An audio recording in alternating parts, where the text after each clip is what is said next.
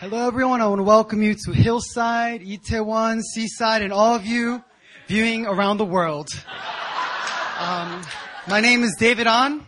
I'm one of the pastors here at New Philly. And no, I am not Pastor Christian, and nor am I the lead pastor. I have to make that clear, because last time I preached, someone thought I was Pastor Christian.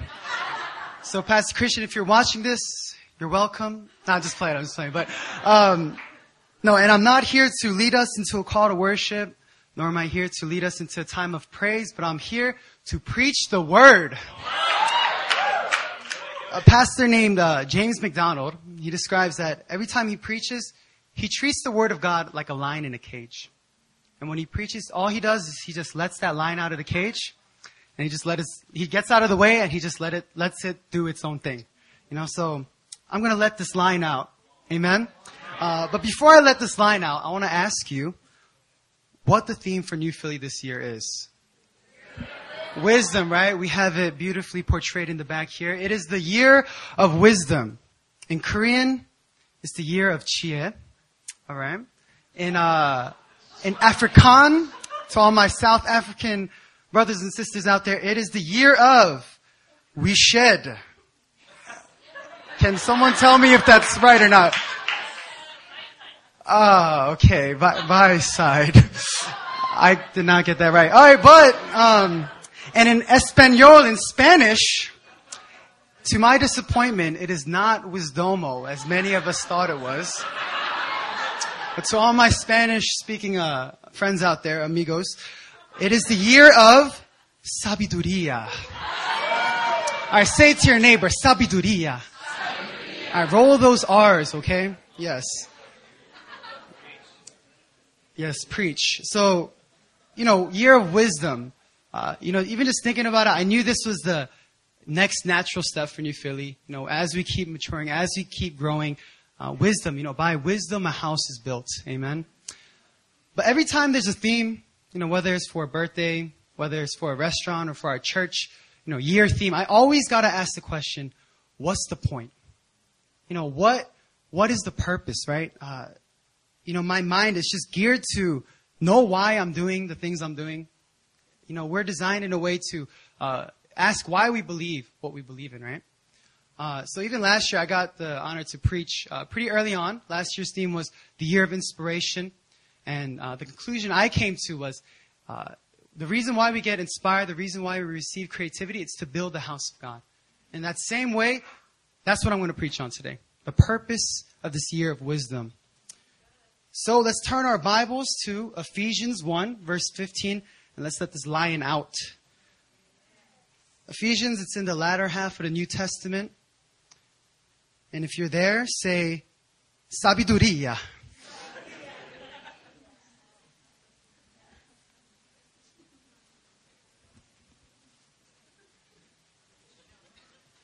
I guess no one's saying it, so I'll just read it out. Uh, for this reason... Because I've heard of your faith in the Lord Jesus and your love toward all the saints, I do not cease to give thanks for you, remembering you in my prayers, that the God of our Lord Jesus Christ, the Father of glory, may give you the spirit of wisdom and of revelation in the knowledge of him. So this is actually the theme verse for me personally, so it's something really close to my heart. And if you're taking notes, this is what I'll be preaching on today. This is my purpose statement. This is my thesis. So get ready. Get your pens ready.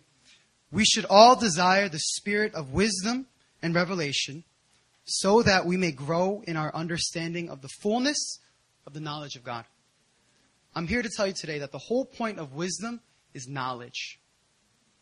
We should all desire the spirit of wisdom and revelation to grow in our understanding of the fullness of the knowledge of God. New Philly is an army of God that really loves Jesus. Amen? You know, we... Yeah, we, we really love the Lord. Hillside, Itaewon, amen. Sydney, Seaside, amen.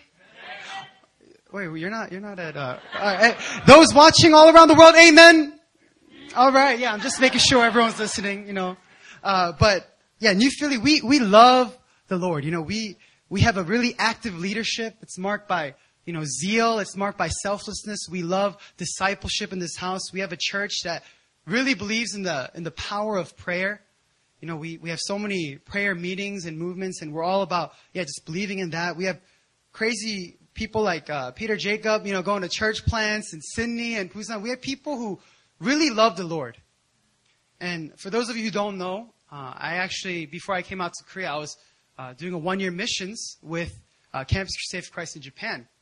And I was there in two thousand eleven uh, during the whole tsunami earthquake time. And, uh, you know, there's a whole nuclear radiation threat. And our director told us, you got to get out of the country because, you know, you're going to grow a third eyeball or something. So come to Korea for two weeks. And then we came out here and, you know, I was very reluctant. But, you know, once once I came out here, uh, you know, I came to New Philly. And it worked out in a way where I was able to go to our church's retreat. It's called Encounter for those who were there. And that's when I really got to see that, wow, New Philly, man, we love the Lord. New Philly is a house that just loves Jesus. And church, I really want to commend you because, yeah, we're not like many other churches that, that really just love the Lord with all their heart, right? Um, but today, one area I want to encourage our church to grow in is to love the Lord with our mind. Mark twelve thirty, it says, "And you shall love the Lord your God with all your heart, with all your soul, with all your mind, and with all your strength." Again, New Philly, we're great at loving the Lord with our soul, you know, strength, our, our uh, what's the third one? Our hearts, yes, our heart, soul, strength. And but today I want to I want to encourage us, let's love the Lord with our mind.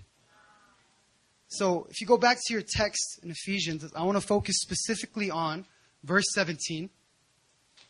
And it says that the God of our Lord Jesus Christ, the Father of glory, may give you the spirit of wisdom and revelation in the knowledge of him. Just to give you some background on the city of Ephesus. Ephesus was a wealthy port city. It was in the Roman province of Asia. Little history lesson. It was the center of learning, and it was also a place that was near very, uh, a lot of land routes. So a lot of trading was there. It was a place of commerce. It was a big metropolis. Learning, yeah, commerce, all these things were happening there. Uh, it was also a place where the temple of Artemis existed, and that was one of the seven wonders of the ancient world. If you don't know, now you know. And Artemis was a goddess. She was the daughter of Zeus. She was the sister of Apollo, the god of war. Anyone here like Greek mythology? Hercules? Yeah, I really, one of my favorite Disney movies. Um, yeah, so, you know, she, she was the one with the bow and arrows. Uh, yeah, anyways. Uh, and before Paul's day, Ephesus hosted the temple of the quote-unquote divine Julius Caesar. So needless to say, Ephesus was a city with much idolatry. All right, they were a city that was fascinated with magic and the occult. And in the context of a city known for the source of its wisdom to come from either Greek philosophy or ancient magic or occult, Paul is praying for the church of Ephesus to be given a spirit of wisdom and revelation. In that context, he's pretty much saying, you got to know what the true wisdom of God is and how it's better than anything else that the world has to offer. And just to elaborate, I'm going to talk about two reasons why Paul prays for a spirit of wisdom and revelation. So the first one is, Paul knows that God has already blessed the church of Ephesus with every spiritual blessing in Christ. So in verse three of Ephesians chapter one, it says, "Blessed be the God and Father of our Lord Jesus Christ, who has blessed us in Christ with every spiritual blessing in the heavenly places." How many of you know that in Christ Jesus, every spiritual blessing is made available to us? Amen? Now, Paul, he's praying that God will open up their eyes so that they really grasp what that means. You know, he knows that they already have every spiritual blessing in Christ. But what he's saying is, I don't want you just to know it on a surface level, but I want you to know it in a deeper way.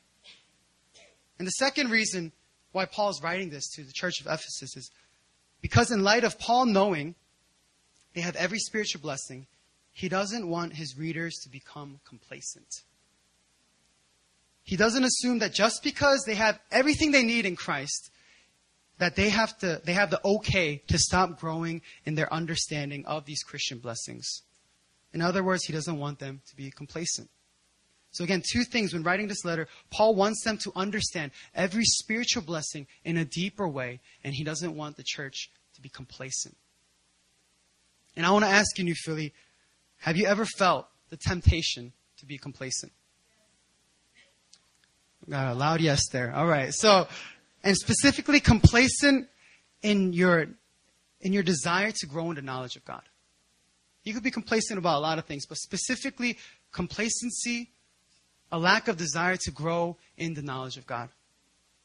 You know, in times of difficulty, you're desperate to know the Lord. You know, when they say uh, in good times, God God whispers, but in, in hard, difficult times, God's just yelling at you at the top of his lungs, right? And when there's times of financial difficulty, when you have, you know, a family member who's who's dying or anything like this, man, you're desperate to know God's goodness. And, you know, even on the week of, before you go on a mission trip, and you know you got to preach two or three times every day in the Philippines, let me tell you, you're desperate to know God. And, you know, especially in times of transition, you know, especially if you're a newcomer coming out here and you're you're seeing all the good things, man, you're just hungry. You're just hungry to know God. But it's in times of, of peace, it's in times of goodness where it's really easy to become complacent. And can I be honest? Church, I'm asking you a question. Can I be honest? Yes? It's pretty easy to be complacent here at New Philly. I'm just being honest. It's easy to become complacent because because we're blessed. We have it good here. You know, there's no one outside waiting to stone us. We're not persecuted. You know, we're not we're not being hated on. You know, we could have a, a cross on our building and it's fine. We're not, you know, we're we're blessed. You know, we have good structure here, uh, good teaching, good solid teaching, very balanced doctrine. You know, we have very Reformed uh, Calvinistic uh, lead pastor in this house. And at the same time, we always make room for the Spirit to move. A lot of balanced doctrine. We have safety. Every time you come up here, you receive prayer from the pastors or altar ministers. You don't have to worry about where they're coming from. They're walking in holiness. They're held accountable. There's There's a lot of safety. People are healed and delivered. There's, you know, a culture of extravagant worship. You know, people dancing up and down and just making fools of themselves because they really love the Lord. We have it good here. We're blessed. And when you're in a place like New Philly, a place where you're just constantly blessed, it's easy to forget what it feels like to walk without spiritual authorities praying for you, covering you, discipling you, speaking life into you, speaking the hard things that need to be said. It's easy to forget what it feels like to be consumed with the worries and the stresses of this world. It's easy to forget what it feels like to walk in the bondage of sin. Any any leader in this house, when's the last time you remember walking in some bondage? You know, it's been a long time, right? I hope it's been a long time, right? A little silent there. All right. Um, you know, it's easy for us to, especially at a place like New Philly, to have a lack of urgency to grow in the knowledge of God. And it's easy for us to enter a state of complacency. So church, I'm here today to tell you, God never wants us to be in a state of complacency. Tell your neighbor, don't be complacent.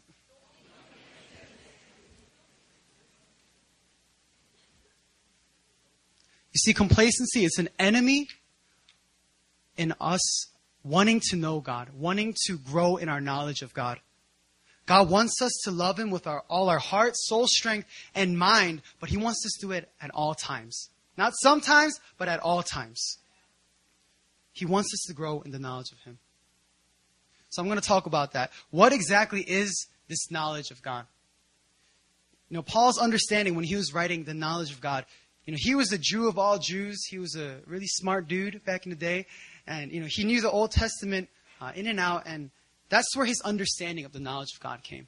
And knowledge of God, it often was described as knowing God's will. It was described uh, beginning with the fear of him. It also meant obedient and grateful acknowledgement of his deeds. But most of all, knowledge of God meant to be in a close relationship with him, simply because he made himself known to us. See, in the Old Testament, as well as in the writings of Paul, knowledge, it wasn't a fixed quantity. It wasn't like I got two gigabytes of God's knowledge in my brain and that's it. No, it's not a fixed quantity, but it was something that develops in the life of a person as they are obedient. You see, knowledge of God is something that develops in the context of a relationship with him. You can't just get knowledge of him, but outside of a relationship, you need to be in communion with him. You need to know who he is. And that's how you grow in the knowledge of him. To grow in the knowledge of God means to grow in our understanding of his will, our fear of him, who he is, but again, most of all, to grow in our personal relationship with him.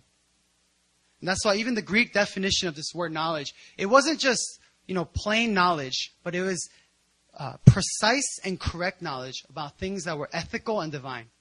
It was a divine knowledge. It wasn't just plain knowledge, but what Paul's saying here is divine knowledge of God. Grow in the divine knowledge of God, what he reveals to you and what he alone can reveal to you.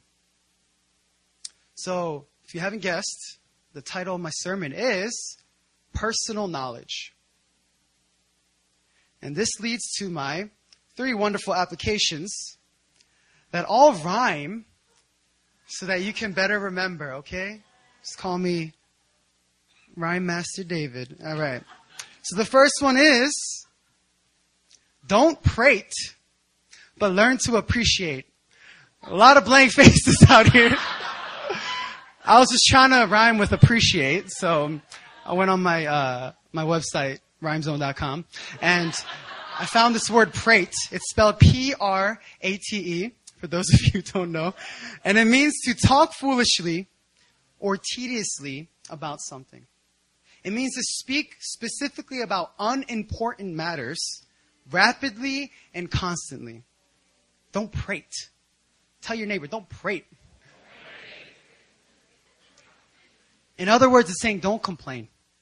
You know, don't talk about things that are so unnecessary because, man, it's so easy for the focus of our thoughts, our time, our energies to go to things that we were never supposed to focus on in the first place. You know, whether it's an irritable coworker, a financial difficulty, a last-minute schedule change, all these kind of things.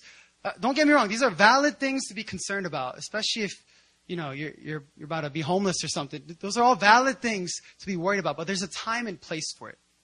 You know, the word says, "Cast your cares, cast your burdens to the Lord," but you do it in a place of prayer. You do it in the place of His presence.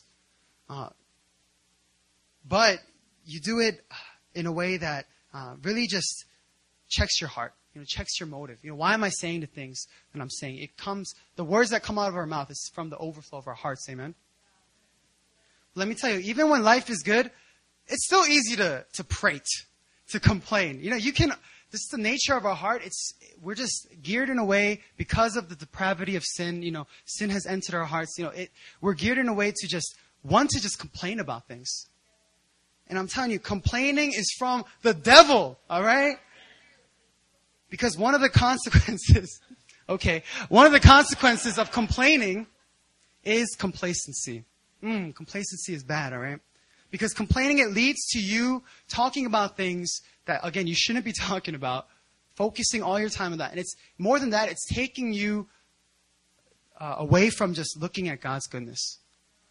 Every time you complain, you forget how good God is. And if you forget how good God is, why do you want to go to a God who is good if you don't think he's good?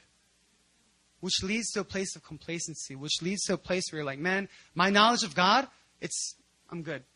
I don't want to know more about it because look at my life. Look at everything around me. I don't, why would I want to know a God that I don't even think is that good? Complaining leads to a place of complacency. And again, God doesn't want you to be complacent in your pursuit of him. So how do we fight complacency?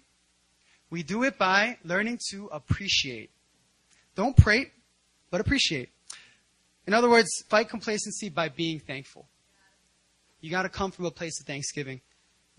Again, in uh, Ephesians one, verse three, Paul writes, "Remember that God has blessed us with every spiritual blessing in the heavenly places in Christ." He's saying, remember.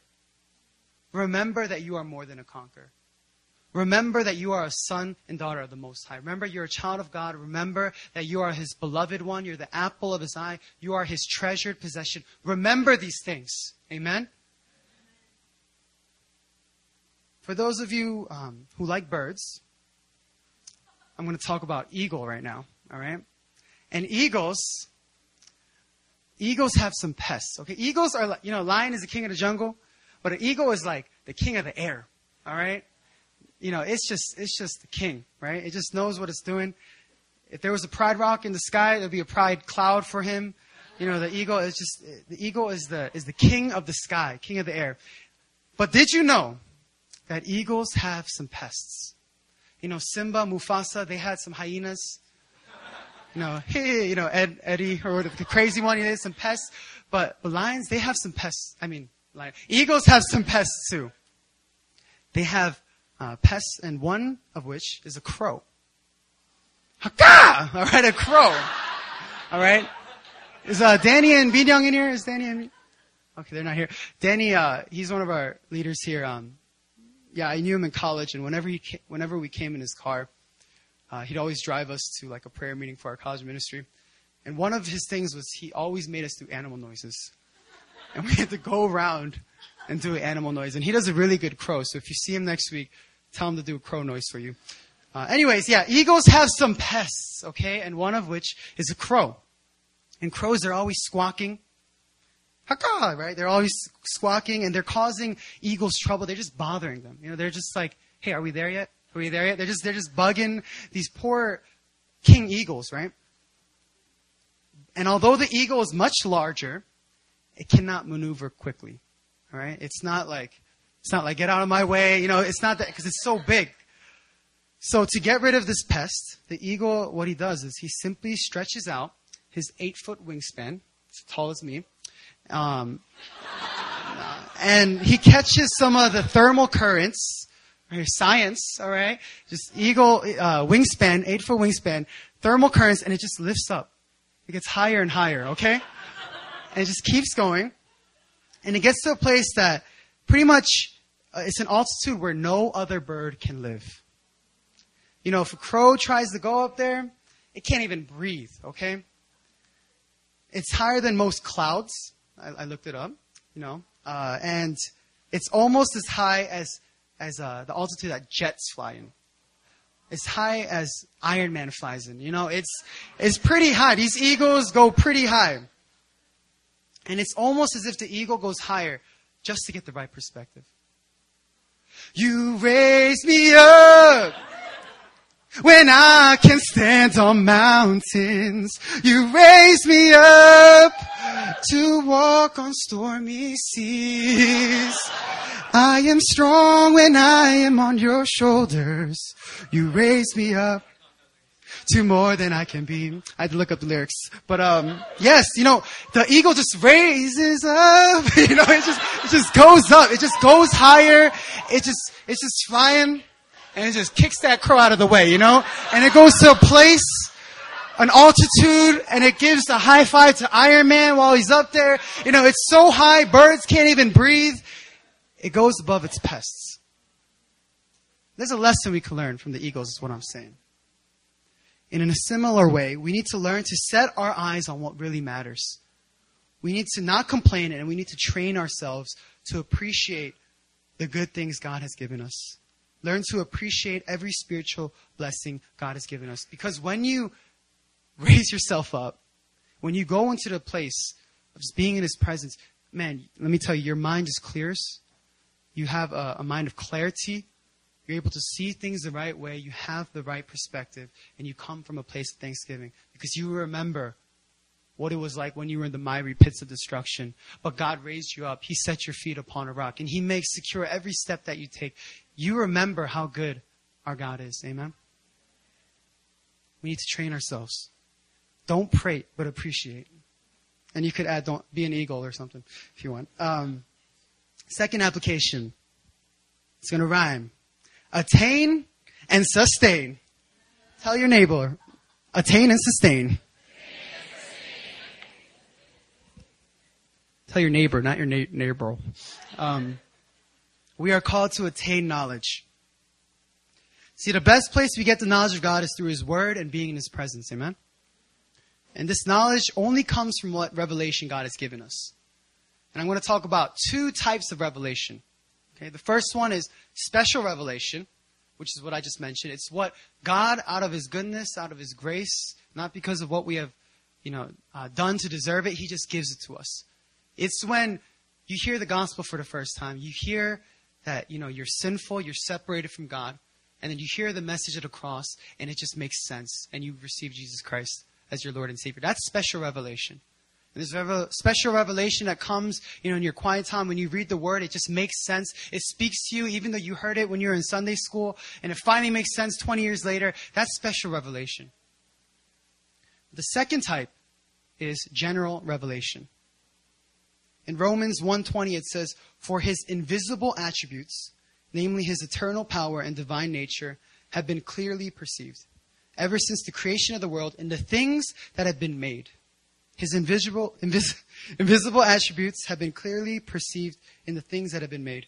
In Psalm nineteen, one and two, it says, "The heavens declare the glory of God, and the sky above proclaims his handiwork. Day to day pours out speech, and night to night reveals knowledge." And lastly, in James one seventeen, it says, "Every good gift and every perfect gift, it's from above.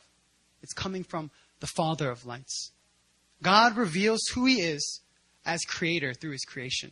Amen? So yeah, the first one, attain, right? Attain general revelation, okay? I'm not saying stop reading your Bible. We need a special revelation too. But attain general revelation. All right? Because all, every good and perfect gift, it comes from above. Amen? And one practical way is just be well read. Just read some books, guys. Read some books, both Christian and secular, okay? Because you can gain knowledge, whether it's a Christian source or not. Because everything that's good, it ultimately comes from God. And if you don't have a book list, make one. Try to read a book at least once a month, you know, finish it. Don't just start it and then thirty pages into it, you just forget about it and it gathers us. Don't do that. Make a book list.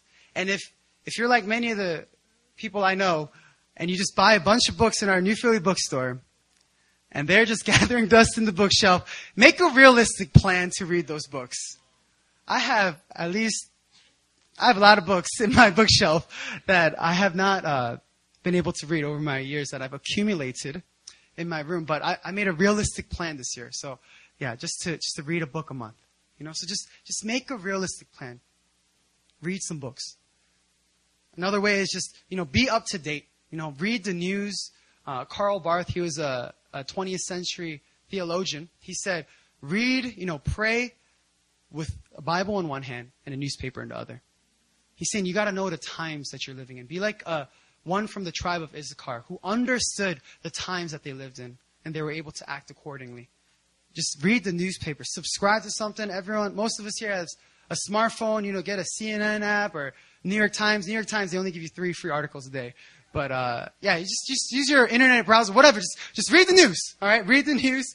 Be up to date. Amen. Uh, another way is just just be cultured. Mm. And uh, actually, Hillside, I got to give it to you. We're, we're pretty cultured, all right? We, we, we. I'm not saying I am, but we are cultured. Uh, every Thanksgiving, we have a Thanksgiving banquet here at New Philly, uh, where the members of the house, they just get together. We eat a bunch of turkey. God bless America. And then we just have a talent show where people just come and they just kind of showcase their talents, right? And uh, this past November, we had – everyone was playing classical something. You know, we had Carrie. Where's Carrie Park, man? He is so good.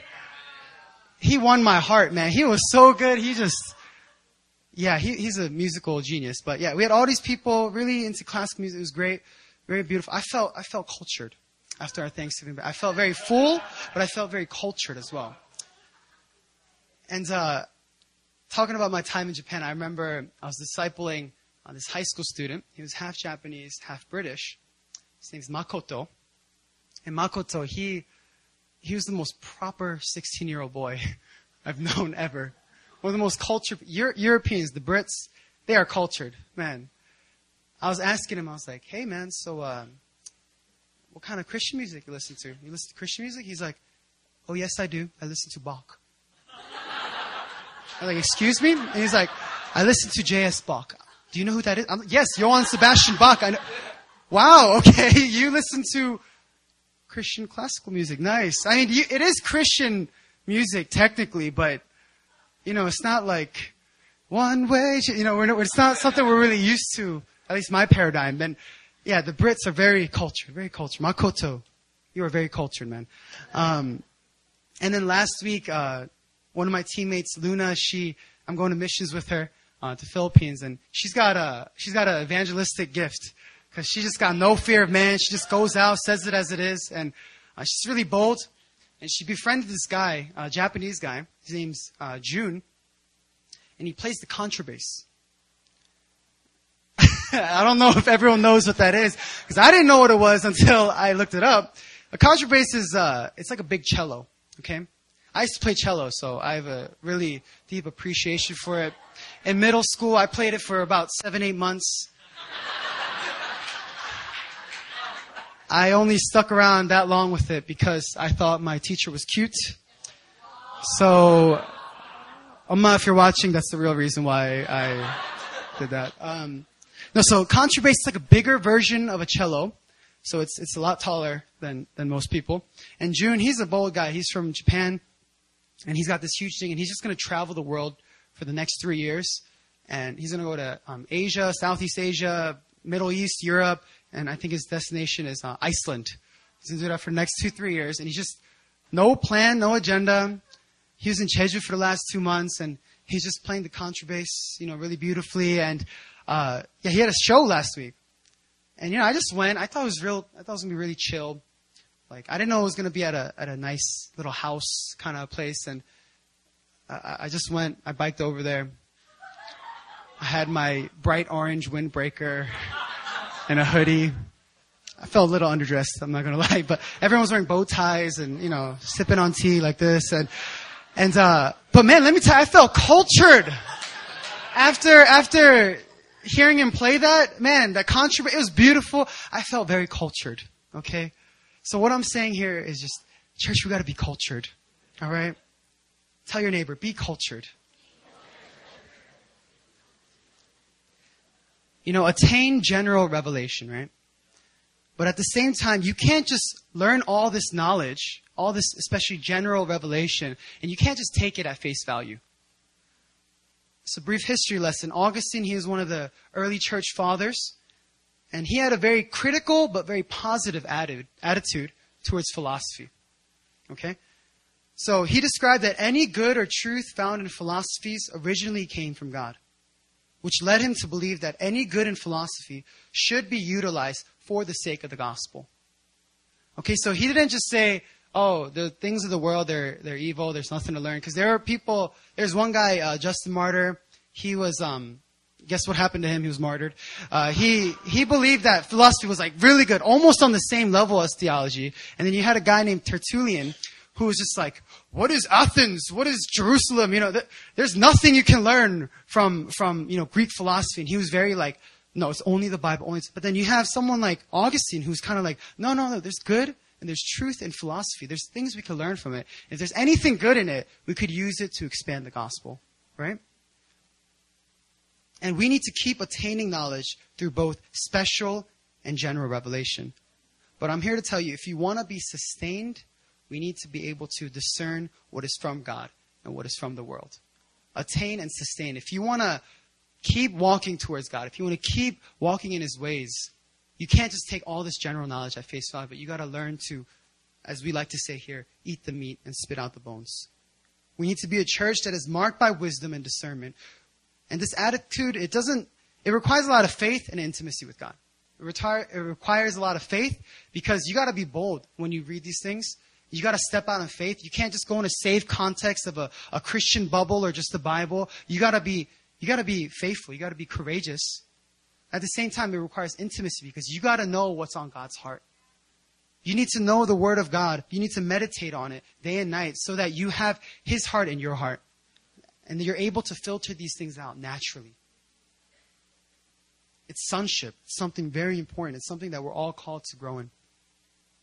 So again, just to re- review the applications. What's the first one? Appreciate. Second one is? And the third one is absorb and transform. Okay? It kind of rhymes. It kind of rhymes. Rhymezone said it rhymes. So absorb and transform. That is the third application for you. Okay? It's very similar to what I just said about sustaining. But pretty much after absorbing all this general revelation, what we're called to do is we're supposed to transform it into special revelation. What I'm really talking about is, how do we do this? How do we transform? How do we transform uh, general into special revelation? We do it by asking for the personal spirit of wisdom and revelation. You see, going back to Ephesians one seventeen, when it's saying, at least if you have the E S V, it's, it's uh, capitalized. It says the spirit, capital S, of wisdom and revelation. And the way it's uh, written in the Greek is, it's not a spirit of wisdom and revelation, but it's, again, a personal, capital S, spirit of wisdom and revelation. It's a person. It's not just this random, you know, floating spirit of wisdom, but it's a person. I need you to understand this. Church, do you understand this? Because whenever I pray for spirit of wisdom and revelation, I don't, I don't always make that connection. I just think, oh, Lord, give me knowledge, give me wisdom, give me revelation. But I don't realize that what I'm asking for is a person. And when you ask for a spirit of wisdom and revelation, you're asking for a personal one. It's the spirit of wisdom and revelation that can be imparted only through God himself, who is the personal spirit of wisdom and revelation. You see, the goal of the spirit is for the personal knowledge of God. See, just as the person, when he wants to reveal himself to you, he wants to tell you something about him, he does it so that you just get to know him better, right? He shares something, he or she tells you something to just reveal, like, hey, this is what I'm about. Hey, my name is David Ahn. I like basketball. I'm telling you what, what I'm all about. You know, I love Jesus. I'm telling you what I'm all about. In that same way, God wants to reveal a personal knowledge of him, but he does it through a spirit of wisdom and revelation. Again, the spirit of wisdom and revelation, it's It's all for knowledge. That's the whole purpose. That's the whole purpose of two thousand fourteen, the year of wisdom. It's because of knowledge, personal knowledge for him. So ask for this personal spirit of wisdom and revelation. Ask him to turn general revelation into special revelation. Ask him to illuminate the general knowledge you have into one that is specific about him. You see, when God gives you personal wisdom and revelation in this way, the knowledge you have about him escalates without limit. Let's say there's a slab of marble right next to me, okay? A huge slab of marble. So in the hands of David Ahn, it's worth nothing, okay? I don't know what to do with marble. I'll just kick it over or something. I, it's, it's not worth anything. But in the hands of Michelangelo, you know, he'll just start, you know, just, just chopping away at it. He, what happens in the hands of Michelangelo is it becomes a priceless masterpiece of a man named David, a statue, not this David, but another David that's naked. And it's, it becomes a priceless work of art, you know, in the hands of Michelangelo, not of David Ahn. And in the hands of an ordinary man, a basketball, it's worth about thirty dollars U S D. In the hands of David Ahn, it's worth a little more, maybe fifty dollars, maybe one hundred dollars on a good day. But in the hands of LeBron James, a basketball is worth thirty thousand dollars, right? And in a similar way, when the personal spirit of wisdom and revelation comes upon you, the little knowledge you initially had about God exponentially increases. In the hands of an ordinary man, a rod, a little, little walking stick, it's used to shepherd some sheep. But in the hands of Moses, filled with wisdom and revelation, a rod is able to bring the ten plagues upon Egypt. It's able to part the Red Sea. And it's able to help us know God as the true shepherd. You see, in the hands of an ordinary man, a slingshot, it's just a kid's toy. You know, it's what Bart Simpson uses to, you know, bother his dad, Homer, or, you know, Ned Flanders, one of those guys on Simpsons. I don't think a lot of people here watch Simpsons, but uh, yeah, it, slingshot is just a kid's toy, okay?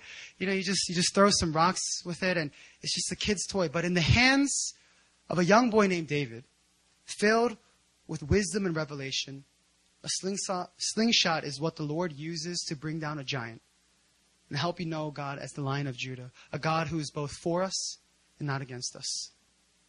You see, when his spirit of wisdom and revelation comes upon you, he reveals knowledge about himself in ways you never expected.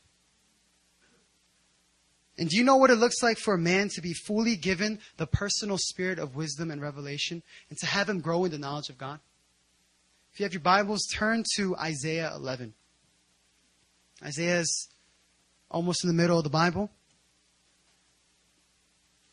In Isaiah eleven, it describes what happens when a man receives his spirit in this way.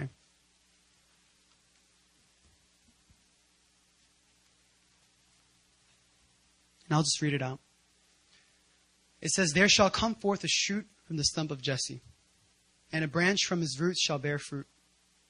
And the Spirit of the Lord shall rest upon him, the Spirit of wisdom and understanding, the Spirit of counsel and might, the Spirit of knowledge and the fear of the Lord, and his delight shall be in the fear of the Lord. He shall not judge by what his eyes see or decide disputes by what his ears hear, but with righteousness he shall judge the poor and decide with equity for the meek of the earth. And he shall strike the earth with the rod of his mouth, and with the breath of his lips he shall kill the wicked. Righteousness shall be the belt of his waist, and faithfulness the belt of his loins." You see, this prophecy right here, it's talking about a man named Jesus, the Messiah, the anointed one. You see, Jesus was a man who desired the spirit of wisdom and revelation, and he desired to grow in the knowledge of God. You see, as a child, Jesus sat at his Father's house, which was the temple, and he just sat there. He was just listening, receiving the teachings of the teachers of the law in that day, simply because he desired to grow in the knowledge of God. And it says in Luke two forty-seven, "And Jesus grew in wisdom and stature." He kept growing in that wisdom. He kept growing in that revelation. And after he was baptized by the Holy Spirit, he was given the personal spirit of wisdom and revelation. And that's why in the hands of an ordinary man, you know, two fish and five loaves of bread, it'll just be some horrible tasting sandwiches. You see, but in the hands of Jesus, filled with wisdom and revelation, it becomes a way to feed the five thousand. And it becomes a way to show us God as Jehovah Jireh, God our provider. Amen. To a Jew, a bleeding woman in a, in a crowd makes you unclean. But to Jesus, filled with the spirit of wisdom and revelation, a bleeding woman is an opportunity for Jesus to heal and to show us that God is our healer, Jehovah Rapha. And lastly, to an ordinary man in Roman times, the cross is a form of slow and painful execution. But to Jesus, who is filled with, again, the spirit of wisdom and revelation, the cross becomes the answer to the world's problem of sin and the only way to save mankind from eternal death and punishment. Jesus was a man who desired the spirit of wisdom and revelation, and he walked in the fullness of it. And from that place, he was able to understand the fullness of the knowledge of God. The whole point of wisdom is that we grow in the knowledge of God. Amen? In First Corinthians chapter one, verses twenty-two, it says, "For Jews demand signs and Greeks seek wisdom. But we preach Christ crucified, a stumbling block to Jews and folly to Gentiles. But to those who are called, both Jews and Greeks, Christ is the power of God and the wisdom of God. For the foolishness of God is wiser than men, and the weakness of God is stronger than men." Later in the Bible, Jesus, he's actually personified as the wisdom of God. See, when you desire the spirit of wisdom and revelation, you desire a person. You desire Jesus. And Jesus says in John fourteen six, "I am the way, the truth, and the life. No one comes to the Father but through me." We don't know about God. We can't understand the knowledge of God unless we understand Jesus, unless we seek after him. In this year of wisdom, we are called to desire Jesus, the spirit of wisdom and revelation, and to grow in the knowledge of God. Let's bow our heads.